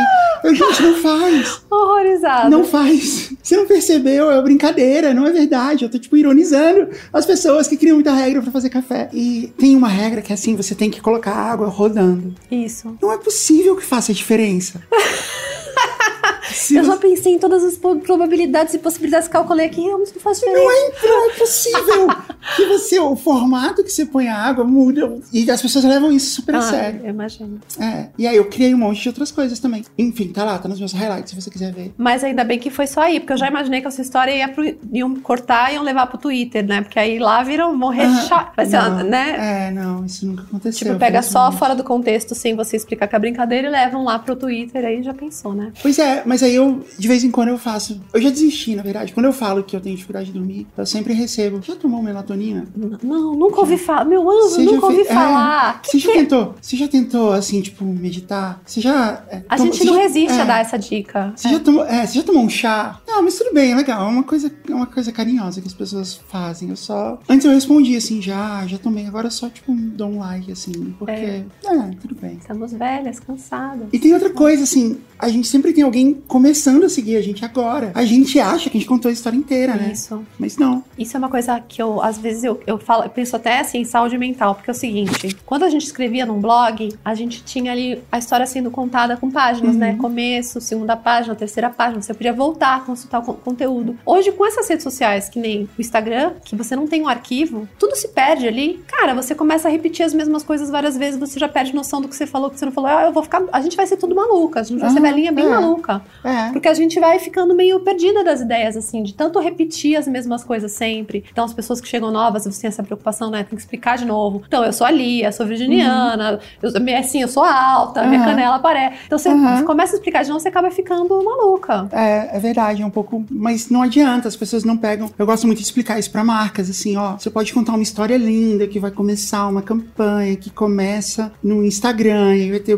Você vai trazer, você vai criar um conteúdo, as pessoas dando seu produto e tal. Você tem que entender que as pessoas vão pegar esse conteúdo do meio. Isso. Então, cada pedacinho dele meio que tem que contar a história toda de novo. Tem gente que não vai ler, só vai ver a foto. Aham. Tem gente que vai ouvir, o, vai ver o vídeo sem ouvir o áudio. Tem gente que só vai ouvir o áudio. Então, assim, você Uhum. tem gente que. que não vai ler o que tá escrito. Você tem que prever todo tipo de, de passagem de informação, né, hoje em dia. É, é verdade. Lia, a gente tava conversando antes, quando eu te chamei pra gravar e tal, e você tinha acabado de participar de um podcast onde você falou da sua perda gestacional. Uhum. E foi é, super. Eu até te perguntei se era ok a gente falar e tal. É, a gente também teve uma, e, e, é um, e ninguém quer falar desse assunto. Eu achei super, super altruísta da sua parte, assim, super corajoso ir lá e falar, falar abertamente do assunto, e, e com o objetivo especificamente de, tipo, permitir que outras pessoas falem, porque é tão doloroso e tal, que a gente nunca, nunca quer falar, né? Faz quanto tempo isso? Foi em dezembro do ano retrasado. Ano retrasado, 2021, né? É. E, e você, tipo, mostrou a sua gravidez durante muito tempo, assim, eu tava lá acompanhando. E foi muito longe, né? Isso. E me conta, me conta isso, me conta como é que foi. Bom, conta com as então, suas palavras. A gente tem esse, esse meu filho Fefe de 7 anos e há né, quase dois anos atrás estava grávida novamente e eu tive uma perda gestacional tardia. Uhum. Tava na metade, tava com cinco meses já. Ah, E é uma coisa que, assim, a gente tem tanta preocupação no começo, né? A gente sabe tanto das taxas de, de abortamento no começo, que quando a gente chega na- na- no, ali na- no quinto mês, tá garantido, né? A gente Aham. não considera todas as, as coisas que podem acontecer. E aí entra até essa história do tipo de. Eu estou contando uma história de gravidez pra várias pessoas, né? Aham. Aí de repente eu perco o bebê, você já tem até essa preocupação de, do que, que esse público como de vai contar? de milhares de pessoas, como vai ser isso, né? Então eu tive essa, essa perda, eu tava em casa num dia normal, minha, minha gestação tava dentro dos conformes, né, saudável, e a minha bolsa rompeu muito antes do tempo. Então eu tinha, tava ali com 21 semanas. Daí fui pro hospital já sabendo da, do quanto isso era, era grave, isso era sério, e aí fui internada no hospital, a minha bebê ainda continuou com vida ali é, dentro da barriga, apesar de eu ter perdido água, ter, ter rompido a bolsa. Só que quando você tem uma, uma bolsa rota e eu tive um chama prolapso de cordão, o cordão começa a sair pelo, pelo canal, o hospital não mantém o bebê, não faz, meio que não faz questão nenhuma de manter, porque a prioridade é a saúde da mãe, é que a mãe viva. Uhum. E isso, é, quando tem alguma coisa ali pra sair, é uma facilidade para infecção. Enfim, eu já sabia que era um, era um negócio muito tenso, mas um exemplo aqui, na- um pouco antes, o Whindersson Nunes tinha perdido um bebê exatamente assim, com a mesma idade gestacional. Então eu pensava, cara, se o Whindersson Nunes, com o dinheiro que ele tem, né, com, com, né, com a, o acesso aos, aos, especialistas que ele tem. Não conseguiu reverter isso, manter o bebê, então eu já, já tava muito sem esperança ali. E aí fiquei ali aquela semana dedicada, né, a, assim, quando você tem um caso de um rompimento de bolsa tão ali naquele momento que foi o meu, que foi cinco meses, você vê casos de mães que são mantidas no hospital por meses até a gestação ficar viável. Uhum. Isso nos Estados Unidos vai, mas aqui a cartilha brasileira é que é, 21 semanas não é um tempo viável de, de ter um uhum. bebê, então é, a prioridade é realmente salvar a mãe. E aí fiquei lá no hospital. Uhum. Foi assim, essa situação muito traumatizante, muito triste, porque você cada hora é atendido por um médico diferente. Então você tem médicos que são, é, que tem, que tem coração, que são delicados, que tem tato, que tem médicos que não têm, que uhum. né, falam coisas que são difíceis. E com é, uma semana de hospital, de internação, nada tinha sido feito para que o bebê, por exemplo, é, desenvolvesse pulmão e para que ele ficasse na minha barriga. Não, não, não se faz nada. Eu só uhum. sendo mantida lá, deitada uhum. o dia inteiro. Eu, eu entrei em trabalho de parto. Então eu fui para minha primeira tentativa de parto com quem estava no hospital ali naquela madrugada. Forçaram, forçaram, tentaram, tentaram, não conseguiram fazer um parto. E na manhã seguinte teve tanta manipulação uhum. que na uhum. manhã seguinte aí sim a bebê veio a óbito. Então quando eu fui fazer, fazer todos aqueles controles de coraçãozinho batendo e tudo mais, ela já estava sem vida. E aí, como a desgraça é pouca é bobagem, vamos fazer outro parto. Agora o parto com um bebezinho sem vida. Então foram duas tentativas de parto ali em sequência. E é parto mesmo, assim, uma sala de, de, uhum. de de parto, com um anestesista, com deitada no negócio, ah. com equipe e tal. E aí eu tive a minha bebê que já veio, a, a, faleceu. E assim, foi engraçado, porque. Engraçado não, né? Mas se você for ateu, você, ali você vai, vai ver sinais e você vai ficar muito acreditando em tudo. Porque tinha uma brincadeira do meu filho que ele queria que o nome do bebê, do irmão dele, fosse Minion. É isso. e aí a gente descobriu que era uma menina e virou a Minia. E essa piada ficou, assim, as seguidoras davam risada, era engraçada, era a Minia. E aí, tipo assim, eu fui fazer o primeiro parto essa madrugada, me entra uma doutora com crocs, com um monte de Minion no crocs. Ai. Aí, e era Natal, não, era Natal, gente, o que eu passei vocês não estão entendendo. Era, tipo, no Natal. Aí você olha pro relógio e fala, olha, meia-noite, vai, vai acontecer a magia do Natal, vai dar um negócio ao mínimo. Ai. E não teve magia nenhuma, infelizmente, foi o que foi. A gente, né, teve, faz o parto da, da bebê já sem vida. Ela tava com 22 semanas. É, 22 semanas é o limite do que os médicos consideram um, um natimorto, vai, um uhum. Bebê. A minha briga lá era o seguinte: uhum. eu vou fazer esse parto, vocês vão pelo menos tentar colocar ele numa incubadora. Uhum. Tinha essa briga, ah, é um bebê muito, muito magrinho, é um bebê que ele não tem equipamento, a gente não tá. Então eu vou ser, eu quero ser transferida para outro hospital que tem essa preparação. Não, não. Eu tinha, assim, eu tava muito racional nesse momento, porque eu tava resolvendo ali a, a treta, tentando arrumar um jeito de resolver. Ela já perdeu, tinha perdido a vida, então nasceu sem vida. A gente teve a, a pedir, eu queria muito ver a bebezinha, né, pegar no colo. Então tive essa chance de pegar. É um bebê grande, é um bebê de acho que 30 centímetros, magrinho, mas grande, todo formadinho. Uhum. Então a gente ficou olhando ali, sabe, a unha da mamãe, coisas assim. Foi muito triste essa, uhum. esse, esse momento. E aí, depois disso, você continua, eu continuei no modo ali racional, né? De vamos resolver essa treta. Que aí hum, tem que comprar caixão. São coisas que a gente não, não, se prepara, nem que a gente leia todos os livros de, de gestação, de maternidade. Eu fugi da sala que eu estava internada para ver o bebê a última vez, tudo mais. Na, no caixãozinho já tem que ver cremação, etc. É, e aí, além de tudo, depois da, do parto, tem ainda curagem curetagem, que é é um procedimento horrível, né? Que, que, que, a, que, a, gente tem que passar, que enfim, eles têm que raspar ali, tirar uhum. qualquer é, possibilidade de que tenha sobrado ali de saco uhum. gestacional, de qualquer coisa que era da, da, da gestação. É um procedimento ruim, pra, assim, muito ruim mesmo. E tudo bem, fiz isso. Aí voltei, fiquei mais um tempo internada, né? Voltei para casa no, no, não, depois do Natal. Meu marido voltou para casa, ele me deixou lá, voltou para ficar com o Fefe no Natal, para abrir presente, filmar vídeo para mim e tal. Daí quando passou o Natal, voltei para casa e falei, ok, vou passar o Réveillon em casa, pelo menos, né? Daí comecei a ter febre. Tinha ficado algum resquício, alguma coisa que me deu uma infecção e eu voltei para outro hospital. Fiquei internada mais um tempo, né? Então, passei o Réveillon também no hospital. E aí, depois disso tudo, eu fiquei ali um período meio que abandonei, nem me preocupei com o que estava rolando, internet, etc., porque estava me recuperando mesmo, né? Você uhum. perde o, o, chão, você perde o rumo. Você tem, você tem ali um momento da. É o um momento da gestação, 22 semanas, que você já tem o nome da bebê, você já tem as roupinhas que ela vai usar. Tinha acabado. Eu cheguei em casa do hospital, veio, chegou uma caixa que eu comprei dos Estados Unidos de roupinha de bebê. Não uhum. deu para abrir. Essa, essa caixa eu fui abrir meses depois. Então é tudo muito dolorido marido, né? É, a- a- por trás ele é família, você não se preocupa, porque por trás a fofoca já tinha ido, já tava todo mundo sabendo, tudo certo. Aham. Mas aí eu tinha deixado um anúncio do tipo, rezem por mim, tô no hospital. Eu vi. E ficou por isso. Então tava todo Uhum. mundo, né, nesse o que, que aconteceu, cadê o bebê, etc. Eu tava fazendo acompanhamento diário da gravidez, contando coisa, mostrando coisa de Uhum. que eu comprei de enxoval, tudo mais. Ah, a gente tava lá. as tias. Estavam lá, as tias da Marina, da Marina e do Fefe. E aí isso, aí você tem aí esse, esse segundo momento, tem esse momento em que de repente eu, sou- eu, eu sou a pessoa que ganho dinheiro na minha casa. Uhum. Meu marido trabalha pra mim, né? Uhum. Então eu precisava voltar eventualmente, precisava voltar a trabalhar, precisava voltar Aham. até pra me distrair um pouco, né? E aí eu não sei quantos meses foram, acho que foram uns três meses que eu fiquei meio off, fiquei apagada, off, e aí eu voltei. Você tem que voltar com um anúncio, né? Você tem que dar, prestar, prestar contas. E é muito difícil, porque você fica, eh, você fica imaginando o seguinte: a gente tava falando agora, né? As pessoas pegam a história pela metade. Então, Aham. o meu maior medo era que eu tivesse que contar a mesma história muitas vezes. Como a gente conta a mesma história pra Aham, tudo muitas sim. vezes. Falei, cara, eu vou ficar aqui. Quando você vê um casal que termina na internet, as pessoas continuam perguntando: cadê o fulano? O fulano não tá aparecendo nas Nossa, fotos, tá sumindo. Agora, imagina o pessoal ficar me perguntando: cadê a barriga? Ué, cadê o bebê? O bebê já nasceu? Às vezes acontece. Mas esse era o meu maior medo, o maior Hum. pânico de, de pensar em postar algum conteúdo sobre isso. É, foi, tipo, era isso, era, era essa, esse medo de, de ter que ficar explicando. E aí, tudo bem, eu voltei, eu fiz um anúncio contando que, que tinha perdido, que a gente tinha visto a bebê, e, e era isso. É, conforme eu comecei a contar, que depois que eu contei isso, né, vieram também, eu comecei a falar um pouco do processo de investigação. Uhum. Funciona assim: você Uhum. precisa ter tido três abortos consecutivos para você poder investigar o que, que aconteceu com você. Uhum. Então, às vezes, a mulher vai sofrer três vezes ali um pesadelo para poder Uhum. ter uma ideia do que está acontecendo. E eu comecei a contar um pouco desse processo. E Você aí eu chegou a ter mais, de mais algum outro? não, foi Hum. só esse, esse, esse episódio. E aí eu comecei a, a receber muita mensagem de um universo, mais uma vez, né? Quando a gente, mesmo quando você comprou a geladeira, comprou seu queijo ali, você entrou no universo da casa. Aham. O universo das mulheres que têm infertilidade, que têm perda gestacional, que perdem filho. E aí você consegue, você de repente abre ali um- o olho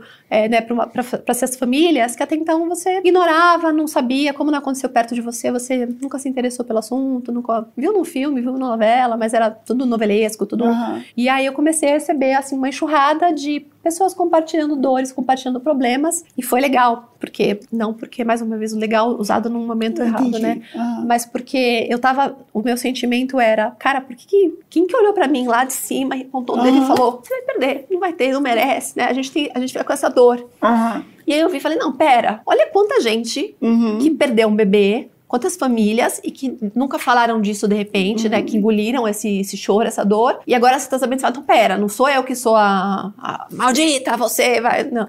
Tá, tá acontecendo com mais pessoas. Então é um momento que dá um certo alívio, assim, porque a gente começa, né, a conversar a respeito, entender que acontece mesmo, que isso é uma coisa que a gente esconde, as pessoas não falam sobre isso, né? Elas não dividem essa dor. É, a gente é uma dessas famílias, assim, eu e a Paty, a gente teve, a gente teve duas perdas, na verdade. A primeira foi bem no comecinho, na verdade, o que aconteceu foi, quando o Eric nasceu, não teve nenhum problema. Foi, e foi meio assim, quando a gente decidiu que a gente ia tentar, foi de primeira. Então, e não teve nenhum problema, não teve, e a gente meio que tá. Fácil. Vai ser né? assim, vai ser Não é, não assim. é fácil, mas ok, né? É, e aí, quando um dos nossos maiores arrependimentos, assim, foi não ter outro logo depois. Porque na época a gente era muito sem grana e a gente tava. é, a gente tinha muito medo, assim, de, tipo, putz, a gente não vai dar conta, né? A gente mal dá conta de cuidar de um. E depois, anos mais tarde, a gente pensou, poxa.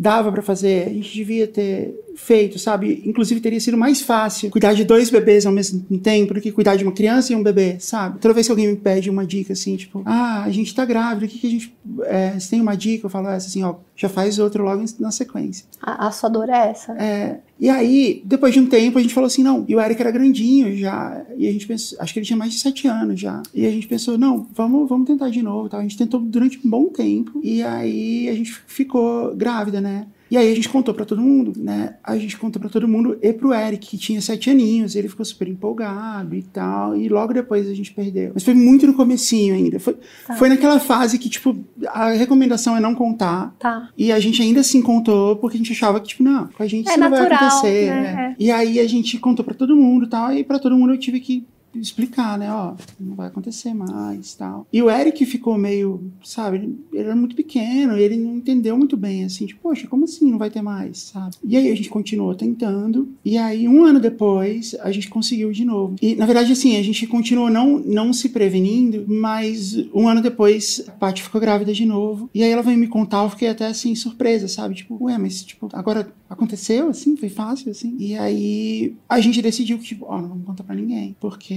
pode ser que não vá muito longe e tal. E aí a gente fez isso, a gente, a gente combinou assim que eu podia contar pra um amigo é, e ela também podia contar pra um amigo. E na época eu contei pro Dave, pro Azagal, que porque a gente tava fazendo um job até no dia. Foi no dia que a gente gravou o job da Fórmula 1, que os, as pessoas que conhecem vão saber. A gente foi levando e tal, só a gente, em segredo, tava sendo legal. E a gente tinha marcado, a gente ia fazer uma viagem para os Estados Unidos, porque a gente ia passar o Natal lá na casa de uma amiga nossa. Uhum. E o nosso plano era contar pro Eric e pra Fernanda, que é, que é a priminha dele, e a filha dessa amiga, que a gente ia ter. E aí ia ser possível, né? Já contar, já ia ter passado a fase de não contar. E a gente ia comprar coisa lá e tal, a gente tava super empolgado. E a gente ia viajar, assim, tipo, no sábado, e na quinta-feira a gente foi fazer a ultrassom. E, e a gente tava. E a gente já sabia é, o sexo do bebê, que ia ser um menino. E aí a gente foi lá fazer o ultrassom e a gente tava super animado, assim, super de bom humor e tal. E era pra ser tipo um ultrassom que é mais. Porque assim, o primeiro ultrassom que você faz é só pra ver se tem alguma coisa lá dentro. Isso. Esse ia ser um que você, tipo, mede tudo e já vê um monte de coisa e tal. Deve E ser aí- um morfológico É, já, que é o é. primeiro importante. A partir dele que você conta É. pras pessoas, porque Pois passaram é. três meses. Era isso aí, era exatamente. A gente tava esperando essa consulta pra contar pras pessoas. E a gente chegou lá, e aí, quando ela começou a fazer o ultrassom, ela deu pra ver, assim, que ela tava, tipo, alguma coisa não tava certa. Ah, Aí ela só olhou pra, pra gente e falou assim, gente, parou. E era, era isso, né? Ela tava falando que o coração dele tinha parado. E foi muito,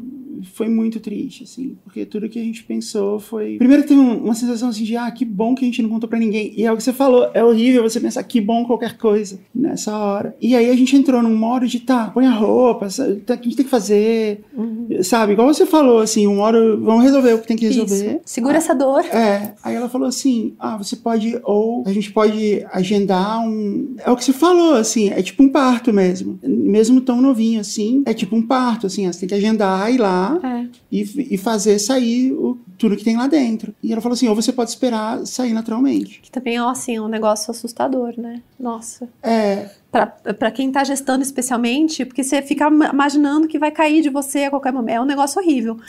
é bem horrível. Porque foi isso que aconteceu. A gente assimilou tudo que ela falou e saiu do, do consultório e começou a chorar. Começou, né? A gente tava ali desabando de chorar. Foi aí que, tipo, ok, a gente pode chorar. E a gente começou a chorar e tal. E teve umas coisas mágicas, assim, também. A gente tava no hospital, a gente tava no Einstein e tava, tipo, a gente tava péssima, né? A gente tava. é, E aí a gente tava esperando o elevador, a porta do elevador abre e é o irmão da Paty dentro do elevador. Por total coincidência. E ela tem muita nem sabia ainda, Nem sabia. sabia. Não, não sabia nada. Então ele abriu a porta e viu a gente chorando. E ele, gente, o que aconteceu? E aí ela contou pra ele e tal. E foi tipo, foi a melhor coisa que ele tava lá na hora, Uhum. porque ela é muito ligada a ele, ele acabou ajudando, né, um pouco a superar, assim, o, o momento. Mas o pior é que a gente manteve a viagem, porque a gente não queria decepcionar as crianças e tal. A gente manteve a viagem, a gente foi para os Estados Unidos. E aí depois teve a noite de Natal, tá? No dia seguinte, você falou que foi no Natal, né? No dia seguinte, a parte começou a sentir muita dor. E, e aí ela falou assim: eu tô com muita dor e tal. E aí a gente ficou lá tentando gerenciar essa dor. Aí eu fiquei tentando falar com a médica, e era tipo dia 25 de dezembro, Aham. ninguém atendia. E aí, em algum momento, a médica me respondeu assim no WhatsApp, falou assim, ó, entra no chuveiro. Aí ela entrou no chuveiro e começou a tomar banho quente, eu tava lá com ela. E foi isso, ela começou a ter... eu A, a expelir mesmo, expulsar. ela começou a expulsar, o- que é, assim, é a experiência que a gente vê em filme de parto, assim, né? Você vê,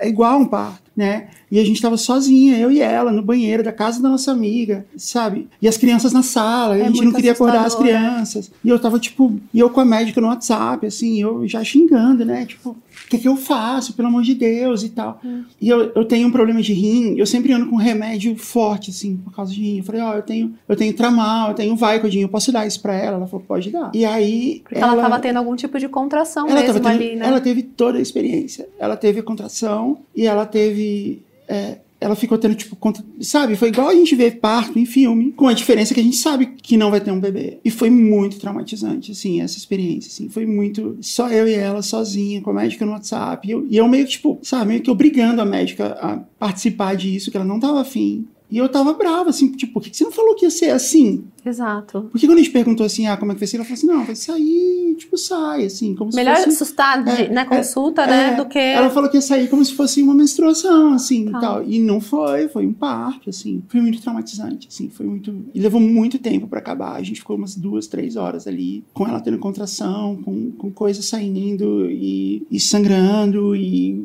com muito, muito medo. E isso quebrou a gente, assim, de desse dia em diante a gente falou assim, não vamos tentar mais, não vamos fazer mais, porque a sensação era de que nunca vai dar certo. E foi muito, foi isso, foi muito tenso. Marcou assim. mesmo. E tudo que a gente pensava, ainda bem que a gente não contou pra ninguém. E depois você, vocês contaram isso para as pessoas, para alguém, para os mais próximos, parentes? Como que foi? A gente nunca contou pra ninguém. Tô contando pra você agora.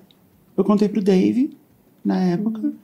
Ela contou pra essa amiga nossa que a gente tava na casa dela. E foi isso, assim, a gente não contou pra ninguém. Porque a gente tinha muito. É isso, assim, era. Sei lá, era tão dolorido contar. E, e por isso que foi, foi bem importante, assim, ver a sua experiência, assim, fez total diferença. Eu queria te agradecer disso. Porque eu sei que deve ter sido bem dolorido pra você fazer. E mesmo tendo sido muitos anos depois, assim, tipo, poder ver, assim, o que você fez foi fez total diferença pra, pra mim. Eu imagino que deva ter feito pra um monte de gente também.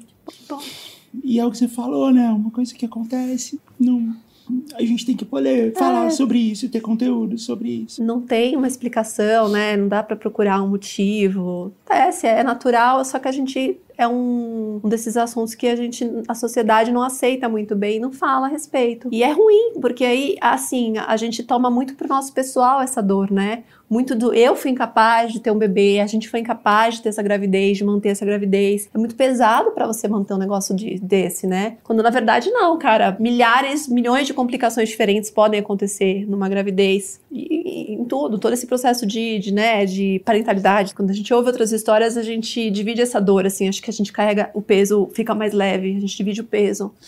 Faz É. parte. Ainda você falou outra coisa, né? Você falou também, né? De contar pro filho mais velho, né? Que você vai, você vai ter um irmão e tudo mais. Isso também, cara. Meu filho agora faz terapia, porque ele desenvolveu é, vários. é, não são manias, nem toques, é, tem outro nome. Mas ele começou a piscar muito, aí começou a morder a roupa, a morder a mão. não, não, Ele começou, cada hora ele faz uma coisa diferente. Então a gente presumiu que foi dessa loucura que foi essa semana, né? Dele. Imagina pra uma criança de seis anos Aham, entender que bebês podem morrer aham. ler eles que tão, são tão especiais, tão jovens, tão cheios de vida, chegar a essa consciência de que não, que coisas ruins podem acontecer com bebezinhos também, podem perder é, e ficar longe da mãe. Eu fiquei, né, É. semanas fora no hospital, o pai também Aham. ficou comigo. Então, é muito dolorido pra todo mundo que passa por isso. Mas foi muito legal, assim, você ter contado. Você ficou preocupada de. Você se arrependeu, assim, de ter compartilhado e tal? Não me arrependi, não tinha como, Aham. né? Só se eu virasse Aham. dentista, mudasse profissão. Acho que eu contei, foi, foi de uma forma que as pessoas entenderam e elas sabem Não, onde mas procurar. assim, você se arrependeu de ter contado antes, assim, que tinha você como tava esconder, grávida, mas não assim. tinha. Olha, não, não É, sabe não por quê? A minha, a minha experiência de primeira gravidez, o Fernando, eu esperei esses três meses. Eu não contei nem pros meus pais. Meus pais são Uhum. fofoqueiros. Aí eu não contei pra ninguém. Então, assim, foi horrível, porque eu segurei um peso absurdo. A minha irmã ia na minha casa pra jantar comigo, ai, não podia tomar vinho. Uhum. Ai, não tô afim. É, eu ia vestir uma roupa, não servia. Ai, que estranho, não tá servindo. Eu, eu fiz um papel, né? Eu, eu sou muito sincera, eu fiz um papel por três meses que a minha mãe ligava: Oi, tudo bem? E eu tava assim, ó, morrendo no sofá, porque eu passei Uhum. muito mal, enjoada. Não, tudo ótimo, mãe. Então, e, nessa gravidez eu esperei também os primeiros meses, viu? Apesar de tudo, Uhum. só contei pra família. Dessa vez eu ali- aliviei um pouco. Mas assim, não tem regra. Você contar, não Uhum, contar. É, e eu, aí nessa, nessa gravidez com cinco meses, você já contou, você já tá com barriga. Você Uhum. né, já tava ali fazendo uma parceria, publicidade relacionada à gravidez e tudo mais. Então não tinha como. E aí vem uma loucura que foi. Toda a minha carreira, que são né, 22 anos, eu nunca tive, estive em tantos portais, em tantos sites, quanto quando eu tive a perda gestacional. Hum. Tipo assim, ninguém anunciou que a blogueira engravidou, mas quando eu perdi, Hum. a minha cara tava no- na Caras, na Veja, no, no IG, no UOL. Todos os lugares possíveis tinham falando a minha história. Da perda gestacional tardia, minha cara chorando, que foi uma foto que eu postei quando a gente contou e tudo mais. É uma loucura, né? Como as pessoas consomem essa tragédia, essa coisa. Então, não sei, Uhum. sabe? Se de repente, se a gente falasse mais disso, naturalizasse um pouco, né? Que coisas assim acontecem, que doem muito, que desestabilizam. Ficasse, não fosse uma coisa tão né? Mas é Aham. isso, eu nunca tive tanto holofote pra um assunto, pra uma coisa, quanto quanto Hum. eu tava nesse hospital passando por isso. E você acha que foi ter a comunidade, assim, ter, ter as tias ali junto, isso foi legal, assim, foi, foi, eu imagino que sim, né? Foi, foi uma força. Continua sendo, especialmente quem já passou por isso, como Aham. você. Porque a gente É. ouve as outras histórias e a gente se sente, assim, parte da mesma família, assim, mesmo, mesmo sofrimento, a gente divide essa dor. É. Ajudou muito. Pra gente também, como eu te falei, a gente aprendeu bastante e tal. Em 2020, o Paty teve um câncer, né? Que ela tá bem já, ela tá curada, Uhum. tá tudo bem. Mas. E a gente também não, não contou nada. E, e eu acho que ter visto isso também me fez rever toda essa história, sabe? Tipo, ó, a gente tem essa comunidade que é tão legal e que, e que dá tanto apoio, dá tanto suporte pra gente em tantas coisas. A gente contar e compartilhar também a dor, às vezes pode ser melhor, né? Pode ser mais, mais fácil. Foi uma coisa que a gente aprendeu com você. É, acho que você ajuda quem tá passando Uhum. por isso, né? Que tá de repente se sentindo, né? Fora, o único sofrido, Uhum. ser sofrido ali da, do, do seu ambiente e tudo mais. Eu acho que tem debate. Aí você, você é, entra, né? eu- aí eu comecei a fazer investigação pra descobrir o que Uhum. podia ter acontecido. Na verdade, assim, tem até um- uma, uma certa culpa que eu carrego, que é, enquanto não aconteceu comigo, era invisível esse assunto pra mim. Aham. E era invisível mesmo, tipo, nunca ninguém Exato, conversou comigo, ah. nunca entrei nesse assunto, né? Não vou perguntar isso pra ninguém. não, não. E aí, a partir do momento que acontece com você, tipo, é, é muita gente passando por isso, muita. Uhum. E aí comecei a fazer investigação, então todo mundo queria saber, ah, já passei por isso, né? qual, qual- o que, que você tá fazendo aqui mesmo? As pessoas queriam saber essa história porque elas tinham passado por isso e Uhum. talvez não tivessem chegado ali, ou já estavam um passo adiante, já tinham passado por isso. Uhum. Hoje eu ainda recebo relatos do tipo, perdi também, agora eu tô, tô grávida agora, nasceu meu bebê. Então elas contam as histórias felizes também no Aham. final, que não me dói, é, é bonito, você sabe de onde a pessoa, do poço, né, que ela, poço que ela caiu, ela, ela tá levantando. Mas é isso, eu acho que ajuda essa, essa, esse compartilhamento de dor num mundo que a gente fala só das coisas boas, só mostra Aham. quando a gente tá linda, com os filtros e tal. Eu acho que esse compartilhamento de dor, ele é muito genuíno, muito... É, foi bem importante pra gente. Vamos falar de planos pro futuro, pra gente terminar esse programa numa. Melhorar a vibe, né? É. É, Choramos, agora vamos é, voltar a sorrir aqui. Me conta, é, quais são o que que, que você tá planejando de conteúdo pro futuro, como estão sendo as coisas. Eu tenho um podcast pra sair. É mesmo? É, Que legal! É, eu, eu tô tentando, né? A gente, nesse, nesse mundo você tem que produzir tanta coisa pra tanta rede social. nananã. Tem uma amiga muito querida, muito amada minha, que ela tem estúdio e que ela tem. Ela é jornalista. Ela, ela é legal, ela é uma amiga Uhum. legal. A gente sentada no sofá aqui conversando. Quando eu sento com ela, é isso. Ah, que legal. E ela queria já gravar esse podcast comigo, eu tava meio que não era hora, agora eu falei, vamos, vamos. Então a gente já estruturou tudo. Aham. A gente quer falar da, da, da vida, assim, de, da- dessa, dessa faixa etária de mulher que a gente tá mesmo, né? Uau. De, legal. eu tô com 39, ela já tá com 40, então por aí a gente vai falar um pouco, vai bater papo assim de amigas, falar de vida, carreira, casamento, é, filhos, etc. Que legal. Vocês vão estar entrevistando pessoas? Por enquanto não, é só nosso, só eu e ela. Porque você vai ser uma ótima entrevistadora. Eu não vejo a hora disso acontecer. Ah, então agora, agora Eu com, esse, com esse Aham. conselho, com esse insight, eu vou ter que inventar Nossa, isso. Você vai ser muito boa entrevistadora. Que legal. Me conta mais. Quando vai sair? É, É isso, a previsão é que Tem nome? tem nome, Ah. É, chama essa tal maturidade. Uhum. E tá pra sair, assim, a gente vai gravar provavelmente em setembro, outubro Aham. e, e já lançar. Estamos estruturando tudo, tem uma Tal- equipe, tá Talvez saia mais ou menos na mesma época desse programa. Pode É. ser. Aí eu menciono lá que eu tô saindo aqui. Vai dar tempo. Que legal, não vejo a hora. É isso, essa é a e- novidade. E vai ser legal porque vai ser mais uma vez você, como eu te falei, assim, você é uma das poucas criadoras de conteúdo que é, as pessoas falam assim, ah, se reinventou. Não é que você se reinventou, você evoluiu e dá pra ver que tipo, isso, isso é mais uma evolução, não no sentido de ficar melhor, não é isso, sim, no sentido de, tipo, crescer, de andar, de mudar, de Isso. mudar de caminhos, de continuar andando, de continuar acelerando. Acho que vem aí um papo mais maduro e Aham. tal, vai ser legal. Tem essa evolução Vai mesmo. ser muito legal, não vejo a hora de acontecer. Obrigada por você ter vindo. Foi muito, muito emocionante. Eu sou super fã, você sabe disso, eu vivo te falando isso. E foi uma honra finalmente ter você aqui. E é isso. Quem Então- quiser, quiser- saber de tudo isso que eu falo, tem moda, viagem, beleza, filho, Uhum. Pedro Gestacional também faz parte do pacote. Aham. E segue nas redes sociais, Lia Camargo. Uhum. Eu sou fã. Tchau.